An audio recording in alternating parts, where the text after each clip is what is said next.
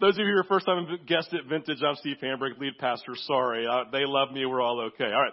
Now, let me talk about it in the context of my life. Like you, there are several things that, that I am proficient in, right?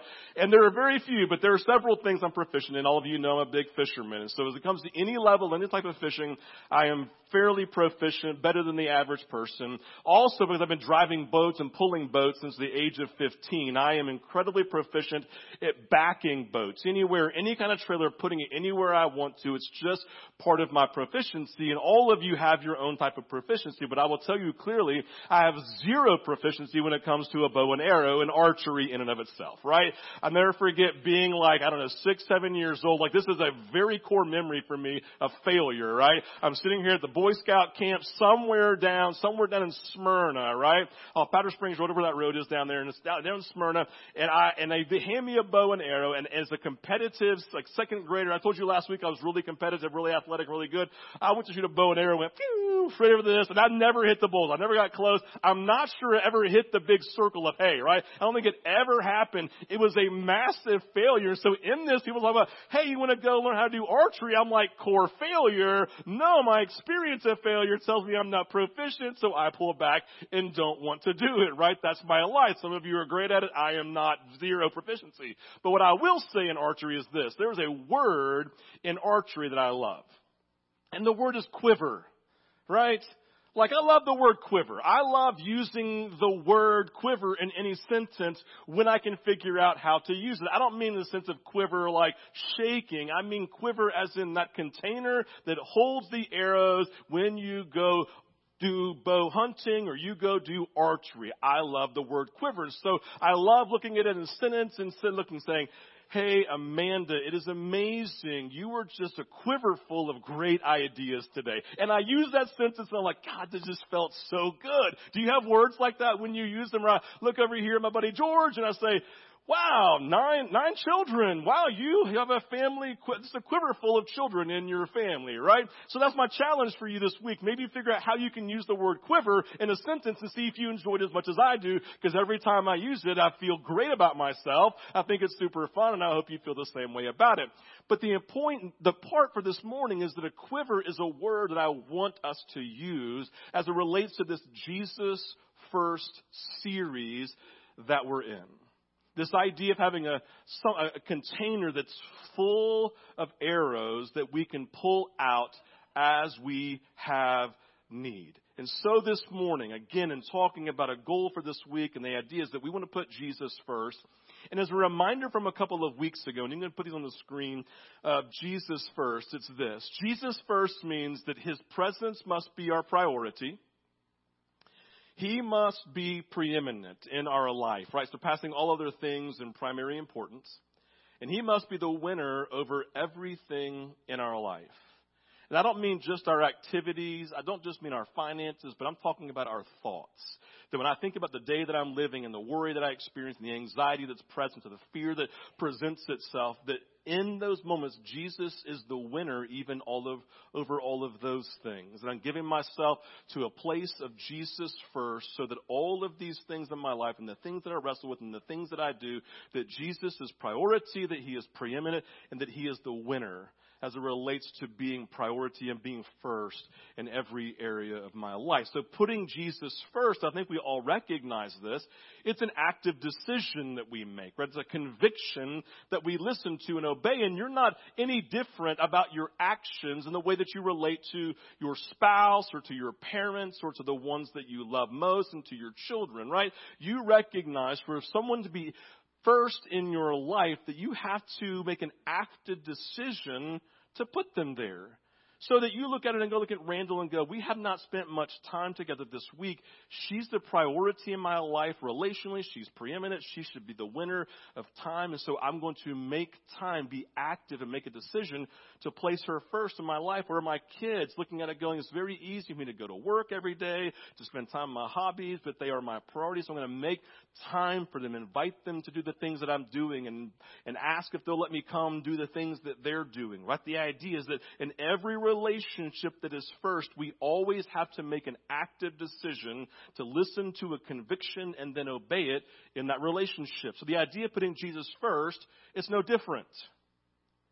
Each of you have to make an active decision to listen to the conviction of God's Spirit, to come after Him, and then to obey it. And we do it, we put Jesus first, because when we do, we know we find life. I've come that you might have life, Jesus says. We, we find purpose all of a sudden to our lives. And honestly, we find rest. I've come that you might have rest and have it to the fullest, right? He talks about this in scripture like his presence in the life of his people produces these things and other things, life and purpose and rest.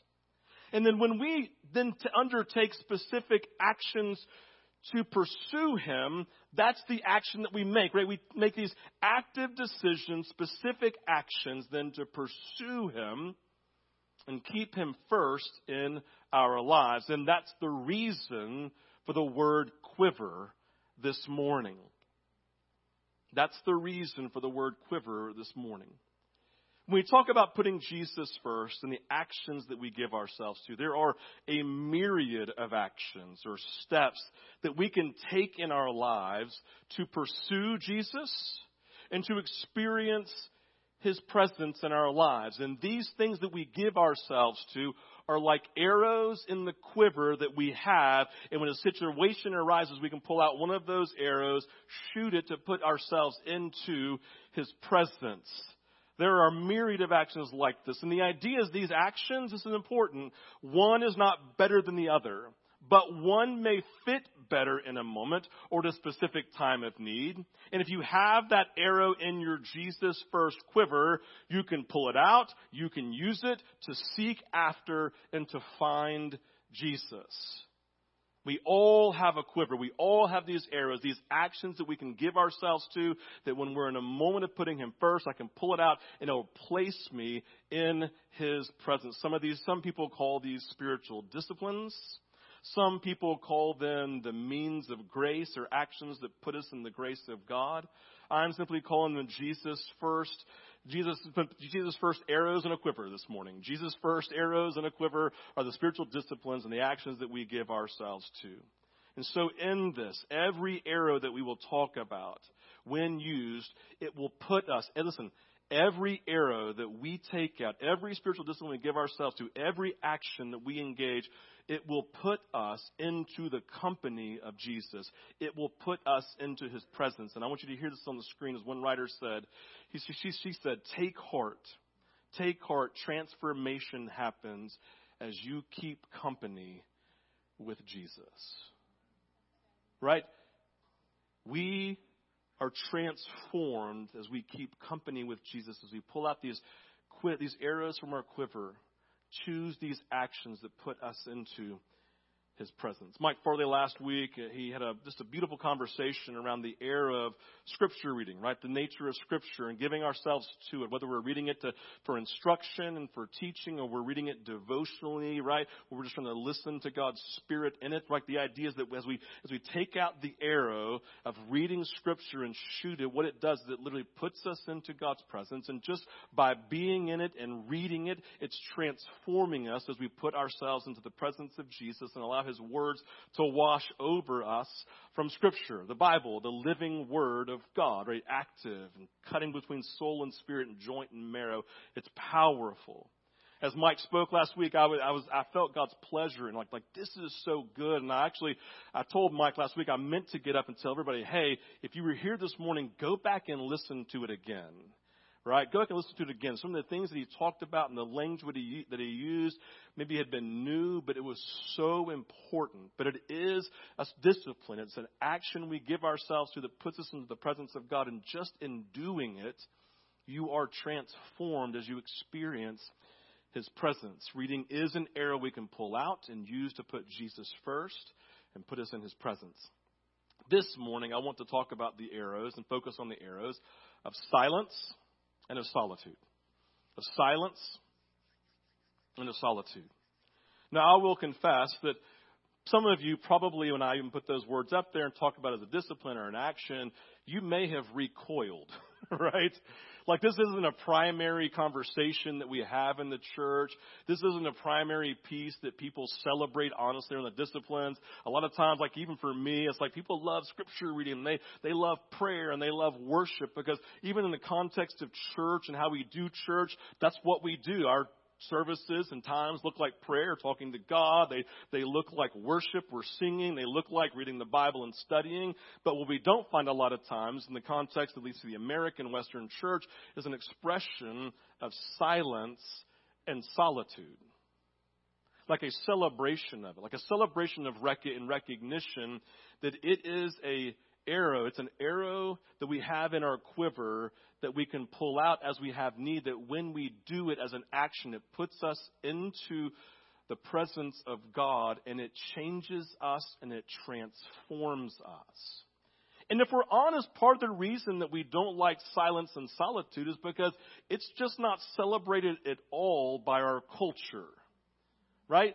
You think about the culture in which we live, it'd be super fun. Like if we were sitting in a classroom, I would stop speaking and ask the question, all right, everybody, talk about how does our culture, what's the antithesis of our culture in context or in comparison to silence and solitude? And I think all of us would immediately begin to lay out things about busyness, right? About hustle and, and hurry and faster and productivity and the efficiency, right? We throw all types of words. And silence and solitude, well, they just sound lonely and they sound, this is an important word, they just sound unproductive. Because in silence and solitude, you're saying, I'm going to get away by myself and I'm going to do absolutely nothing. And I'm going to be unavailable to anything my phone, or to a person who loves me, or to I even say a person who needs me. And all of a sudden, that moment, I have to ask the question in pulling myself away and I'm not present for someone, do I trust that God's grace is sufficient to care for them or for my job or for my actions or the things that I have control of usually in my life? And all of a sudden, silence and solitude is scary because now we're out of control of anything. We are disconnected and we don't live disconnected, and our culture never celebrates it because we've created a culture of connectivity where everyone's available at all times. And so, why do we recoil? Because it's so opposite of the culture and what people celebrate as cultural norms in our life, and even in the context of the church. I just wonder for you, how many of you scripture reading is a restful act rather than something that you're trying to produce and finish. How many of you, your prayer life is I gotta, get, I gotta hurry up and pray so I can get these things out so I can get about my day? Usually we're still trying to do it to be productive, to make something happen, rather than just disconnect. Silence and solitude. One of the throwaway verses, and I put very strong air quotes around this, okay, it's not throwaway at all, but one of the throwaway verses we often skip over in Scripture when reading the incredible stories of God's healing is Luke chapter 5, verse 16. You can put on the screen for me, it says this. But Jesus often withdrew to lonely places and he prayed. Like, I, I believe I absolutely always reading scripture in context of what's in front of it and what's behind it. But every now and then it's really healthy to take a verse like this, pull it out, and just ponder it. Right? Just to let God, not you dissect it, an action that you're undertaking to figure something out, which is what we've been taught to do, but you ponder it before the Lord and just leave yourself open to let Him speak. That's what you do in silence and solitude. I'm going to put myself in your presence, and I'm not going to do anything or say anything necessarily. I'm just going to wait until you do you. And we ponder a verse like this? This is the picture of silence and solitude, or one of the many in Scripture. Jesus, around a large group of people, he often, I just love to know, like, how, but how often was it? Right? I'd love to know that. What do you mean, Dr. Luke? Right? Luke was a doctor. how often? You're super smart. You're a doctor. You're smarter than me for sure. How often did he pull away? How often? What do you mean by that? And he would pull away to a lonely place, which meant no, which meant he was lonely, as in alone, as in no one else with him. He didn't have a phone. He didn't take the scrolls with him, the Bible, to read in the day and start unrolling and saying, okay, let me finish Jeremiah 24 today, right? In my time with him. And they just kind of walked away by himself with nothing, right? And he had this beautiful moment of just being alone. And then he prayed, just being with the Father. The context of this verse is powerful. Jesus has just miraculously healed a man who is riddled with leprosy. Most of you know that lepers were considered unclean, not allowed into the temple. They were considered outcast. No one socialized with them. They weren't allowed to be anywhere near people. Jews would see them and they would go the other side or expect lepers to go the other side of the street. There was no interaction, no relationship, no connection, complete disconnect, right? And Jesus saw him in front of a large group of people like Jesus watched. They watched Jesus as the leper was on the other side of the road, I'm sure, and Jesus made his way over there, right? They're like, what is he doing? This should never be happening. And Jesus like, what's up, man? Bro, what? You're by yourself, man. Oh, you got leprosy. Oh, dude, I'm so sorry. I don't know how Jesus talked. I'm just assuming, right? Hey, do you want to be clean? Yeah. Again, I'm just making up the story here because Scripture's silent. I'll just make this up, right? It's fairly accurate, I hope. Okay, man, well, let me just pray for you. Pray for him. That's what it sounded like, right? It's beautiful. Jesus prayed for him in the moment. He was healed. And Scripture says, all of a sudden, the people saw what happened and they left and told everybody what had happened.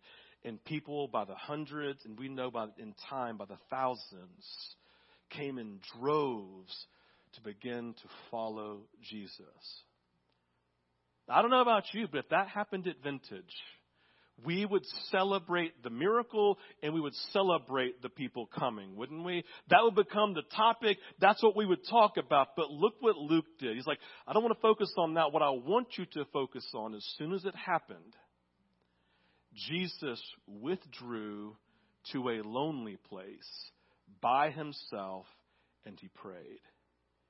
That speaks volumes to what Luke found important about the life of Jesus. In fact, it would be a fascinating, uh, be a fascinating conversation to say to Luke, Luke, what do you think defined Jesus more to you? The healings that he did or that he often pulled away to be by himself and with the Father? Which one do you think defines him most? The miracles or the pulling away? I wonder, again, this is, this is just my thought. Don't hold on to this. It's just things I ponder when I'm reading scripture. Luke was a doctor. He understood humanity. He recognized and understood things, right? He recognized that sometimes when you get around, a, I'm sure he had a, I'm sure he had some grasp of, man, when I'm around people, it drains me. I wonder as a doctor if he recognized, quote unquote, the health benefits, just putting in our culture today. I wonder if he knew the health benefits of every single human being pulling away after being in an extremely extroverted situation, being highly connected, giving myself away, being super busy, a hectic moment. All of this craziness happened. I just wonder if he knew the benefits mentally and emotionally and spiritually and was celebrating for all of us that, hey, in the midst of this beautiful and powerful thing that we should celebrate, do not miss as Christ followers that Jesus had to pull away and he did it often because if he didn't engage silence and if he didn't engage solitude, he couldn't embrace the calling that God had for him. I just wonder. It's just a thought that I'm having. The thing about silence and solitude is nowhere in Scripture, right? Nowhere in Scripture do we actually ever see a teaching on silence and solitude as, hey, this is something you go do. Like, it doesn't say when you engage silence and solitude, like when you go pray, like Scripture says, right? But what we see is Jesus modeling, modeling a life of silence and solitude. And I believe the lifestyle as an example teaches us to embrace it very loud and very clearly. As an arrow in our quiver in the midst of our hecticness and the busyness of our moments, the things that can get overwhelming and people pushing in on us, and it's just too much sometimes, and the culture in which we live, just to model and represent the, recognize the model of Jesus, and just pull away silence and solitude like Jesus. Again, there's lots of ink devoted in books to the, about the word silence and solitude and what it is and how to do it, and I would encourage all of you to read them. But we don't have to read too much to understand at its core that is a simple exercise, an action we give ourselves to, an arrow in our quiver that we can embrace to place us in the rich and life changing presence of Jesus, right? Our actions that we do to put Jesus first put us into his presence and we are then transformed by it. We give ourselves to moments of no outside influences. I look at my kids and say, I'm off limits, right? Go hang out with your dad or your mom, right? Or they're at school, whatever it may be. I'm off limits. I take my phone, I put it in a separate room, I close the door somewhere I'm going, and I leave it over there and trust that God will take care of the responsibilities that I feel like I need to have control in. Because I don't need that. Jesus is enough, and He can care for everything in my life, right? I, I give myself in moments of no outside influence. Here's the deal I'm talking no music. I'm talking no music. Music is a form of entertainment that we've learned and conditioned ourselves to have to have to slow down, right? And I'm saying no music, nothing from the outside. No music, no books, no TV, no conversations, no phones, aka moments of silence and moments alone with God. No one around, solitude. The goal, just be and exist in the presence of God. How hard is this? It's so countercultural. Like, I don't know about you, but like we were driving the road.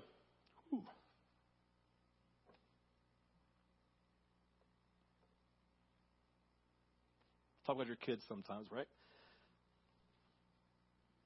Caught me off guard, sorry. Riding on the road with Sarah, Sarah Hambrick, my youngest. She's now 18, 19, April 6th. She was one of those moments of life. You ever have seasons where relationships are hard? When you feel like you're having to perform for people to make them like you, and you just happen to have one of those moments like every other high schooler does. And we're driving, you know what? We were going up to go walk. We were going to go up to Red Top Mountain. We did that three and a half mile hike at Iron Hill. And we were going to go do that hike together because we always do about once a month. We love it. When she was here, she called me several months ago and says, Dad, I just miss our walks. And I was like, me too, babe, right? We're driving up and we were talking, talking, talking. And then we stopped. We didn't talk for five minutes. You know what she said? It's just so nice to sit here and not talk and just enjoy one another and not feel like we have to do anything. Do you have moments like that with people? The ones that you love?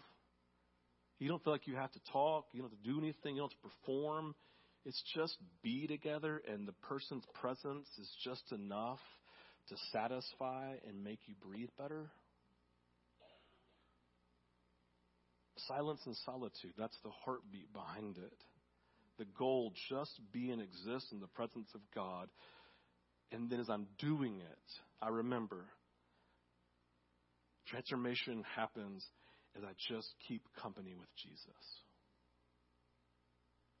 Do you believe that you can sit with Jesus and say nothing, do nothing, not perform, not read your Bible, not speak, not do anything, and just sit there.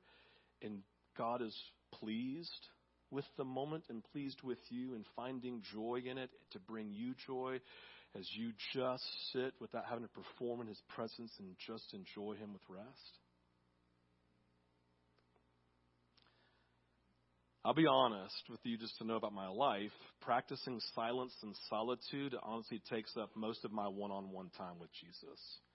I spend more time in silence and solitude than I do in Bible study and specifically talking. What I've found for myself is that reading my Bible can be performative and that prayer can be too. And so I never do those usually, unless the crisis moment I'm just crying out to Jesus, right? With this a quiver in my or arrow in my in my quiver, right? Like just coming and interceding in the moment, right? But most of the time, every time, I'll say every time, every time I go to be with the Lord, I put my Bible over here, put my prayer list over here, and I just sit in silence and solitude, quiet before the Lord until I catch his rhythm and become aware of his presence. And then at that moment, because his presence is enough, that's when I begin to take my Bible and read. So I begin to take my prayer list or whatever it is and begin to give it to the Lord. I obviously I do all those things, but after the last three years, I've found as I sit in silence, aware of my breath, aware of my mind, and listen, the first time I did it, it was like an explosion of ah, thoughts because I had never conditioned myself to be in silence and solitude. And so I had to learn to take every thought captive and make it obedient to Jesus and say, no, no, we're not here to perform and to figure out and to make things happen in my mind and put A and B to equal C together. I'm just here to be with Him. I'm here just to enjoy His presence. I'm here to let the world fade away and just know Him and be in His presence, right? I'm aware of my thoughts slowing down. I'm aware of my rhythm shifting, and I press in to sense God's presence. When I do that, I become aware.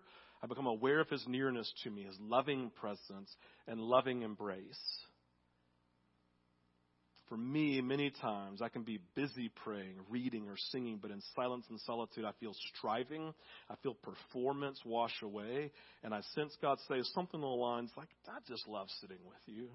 I just love being with you. Sometimes I feel the kabod, right? Just the weight of God's presence. There's no voice. There's no. It's just like the, like that weight of presence, the kabod, the weight of His presence in His presence. Every time that happens, I feel transformed by it. I don't mean like, ah, I just feel like, I like I'm transformed from busyness and like, to peace, whatever it may be, right? Listen, like all of you, our culture presses me. It presses me all the time. Anna one day she's like, I just don't know how you live your life without sin, Steve or Dad. And I'm like, what? right? No, I'm pressured by all the same things that every single person is in this room all the time. And I find myself like you out of rhythm. I find myself anxious even this week, anxious, worried, stressed, stressed and stretched. I feel my hair on fire in moments for me, right? In those moments I have to slow down. I got to pull back from the demands of culture. I'm like, I've got to find you, Jesus, because I can't continue to live at this rhythm the world's created for me. I have to find your rhythm, right? The great modern day theologian N.T. Wright once said, listen, it's on the screen. This is a picture taking right down. It's only when we slow down our lives that we can catch up to God. It's powerful. It's only when we slow down our lives that we can catch up to God. I found that silence and solitude in this season is the arrow I use most to slow down, since I slow down and just to catch up to Him like me again. Many of you are out of rhythm. Like I just, like I used that and you're like, I don't, I, some of you like, I have named that as a thinker. Some of you are like, God, I feel that. You're saying something about being out of rhythm. I feel that to the core of my being, right? Rich Villodas, he's the author of a book called The Deeply Formed Life. I encourage you to get him put, put up on the screen for me. Here's a quote. He says, Our world, his first like couple of chapters about silence and solitude, he says, Our world continues on faster and busier. We were reminded that our souls were not created for the kind of speed to which we have grown accustomed. We are a people who are out of rhythm, a people with too much to do and not enough time to do it. And the answer, put Jesus first and pull out an arrow. I don't care if it's, I don't care what it is. All of them put you in the presence of God. All of them can be, all of them are healthy when they're done right. You know what I mean? Like, not with stress and not with anxiety and not productivity, whatever it may be. But all of them are life giving. All put us in the presence of God and we're transformed, no matter what it looks like. Someone said one time, there is no such thing as bad prayer because all prayer, whatever it looks like, puts us into the presence of God and we're transformed. Right? Put Jesus first. Pull out an arrow. And if you struggle with performance, if you have a hard time slowing down, if your mind is always racing, then silence and solitude is a practice, it's a discipline, or it's an arrow I strongly implore you to learn and place into your quiver so that if you're in that moment, literally sitting at your job, and you have one of those moments, you're able to say, I've got to pull away for five minutes and fi- slow myself down to find the rhythm of God. Then do it. Find it. Listen, I, I do it all the time. I don't care where I am. I'm sitting in my truck. I take a deep breath and say that quiver, like I just say, the, the, the silence and the solitude.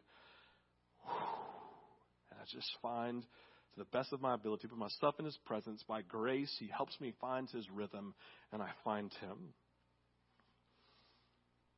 It's my humble opinion, uh, but I'd argue that this discipline may be the most important discipline for us to practice and the most important arrow to pull out in the context of the culture in which we live. Or maybe the, the discipline we need to get good at so that we can, because here's the point.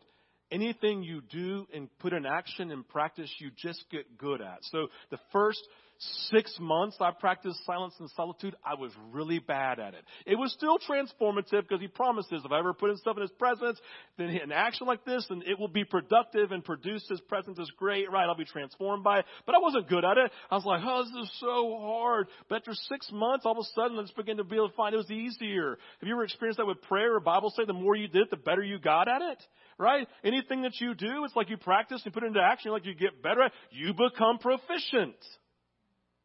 And so for this, just it's a level of proficiency. Give yourself to it, trusting that as you give yourself, God, I am terrible at silence and solitude, but by grace would you help me to get good at it? He says, of course, every time.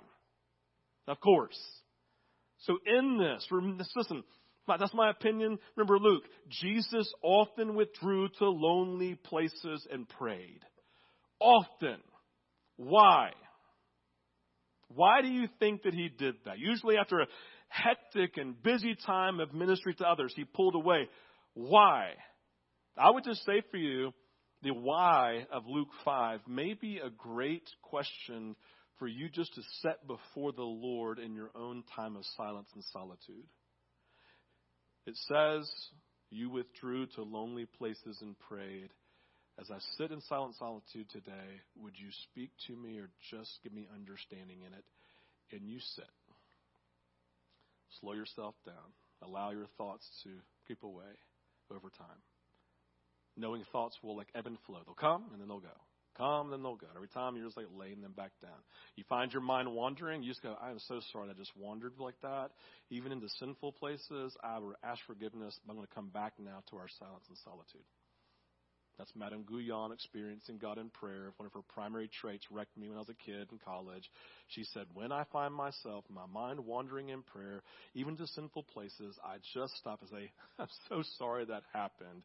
You know me. And I begin to pray again. Right? Silence and solitude. Why did he do it? When I embrace silence and solitude, it makes me slow down. It causes me to trust that God can care for all the things I'm not doing while I'm sitting with Him. And it rec- reminds me He has control, not me. This action, listen to me, is a gift. Because I do believe that Luke probably recognized the health that came from pulling away in silence and solitude and saw that Jesus modeled it well with the hopes that his disciples would engage it because it was a gift. Saying, if you engage this as an arrow of my, throw me into your, to put you in my presence, where my presence is always flowing like a mighty river and it will wash you. It's a gift to us.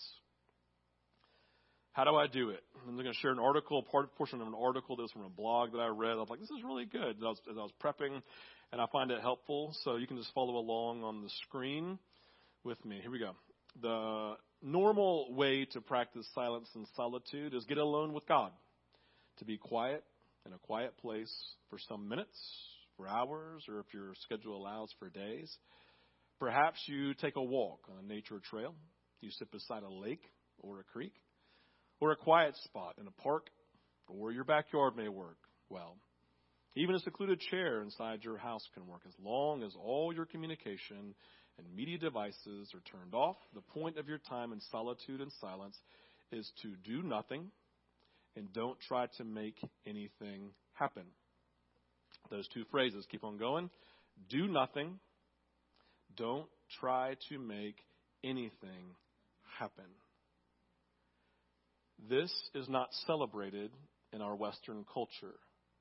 It is absolutely 100% celebrated by Jesus. Remember? Martha, Martha, I, it, I am so concerned about you because you're not living in the moment. What's best for you? You're anxious and worried, and, and you don't have to be. You can just come and sit at my feet and do absolutely nothing, and it will 100% please me. Do nothing. Don't try to make anything happen. Who becomes Lord of your life and Lord of your situations when you do this? Keep on going. In solitude and silence, you are learning to stop doing, stop producing, stop pleasing people, stop entertaining yourself, stop obsessing, stop doing anything except to simplify, be be your naked self before God and be found by. Silence and solitude. Me invite this uh, worship team to come forward as we come into ministry.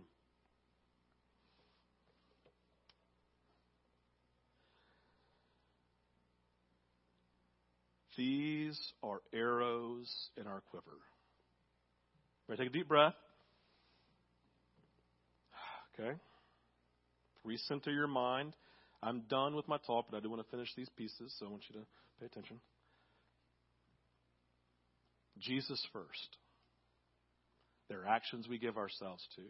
These actions that God has been, that are historical in nature, are gifts from Jesus to each of us that as we pull them out and shoot them, it puts us into the presence of God and we are transformed.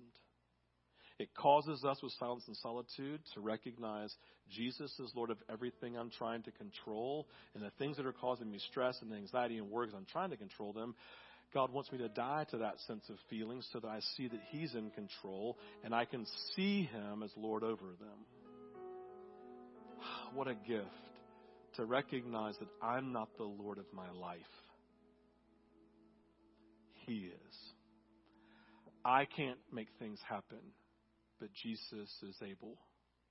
That I don't have to produce anything to make God happy. All I have to do is just be with Him and enjoy His presence because He for sure is enjoying me. Take a moment, just close your eyes.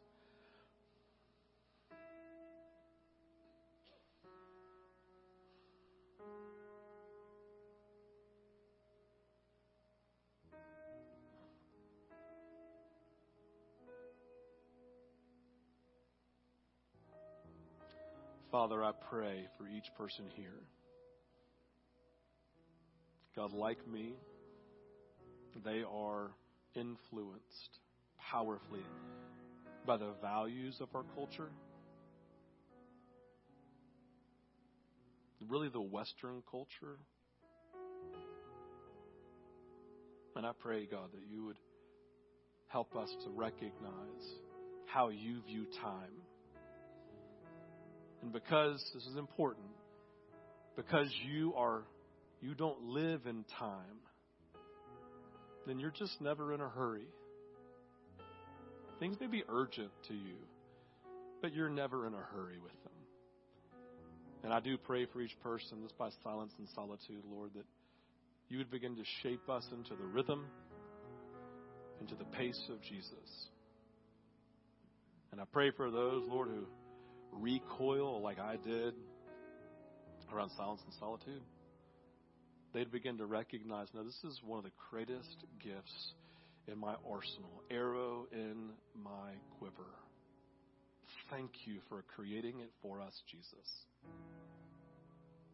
So come and have your way today, Lord. We praise in your name. As we come into this time Aaron's going to take a little bit of just a, probably a minute for you just to sit with this Josiah quietly playing in the background. After a minute, you can jump in uh, to worship. But I just want to invite you just to sit before the Lord and maybe be aware of His presence this morning. Maybe to process one of the things that I said that God really just hit you with in a loving way. Maybe it's to lay down some things before the Lord. If you want to come to the altar to do that, you're more than welcome to do that.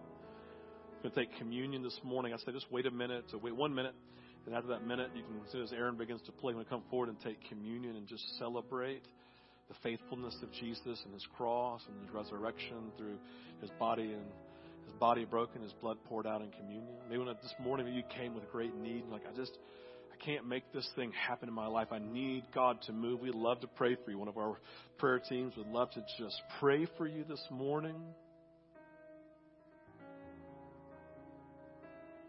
Love on you, meet you. So, after a minute and Aaron begins to pray, you respond as the Lord leads. But this time, just take some time to slow yourself down. Try to find the rhythm of Jesus this morning and just rest in it.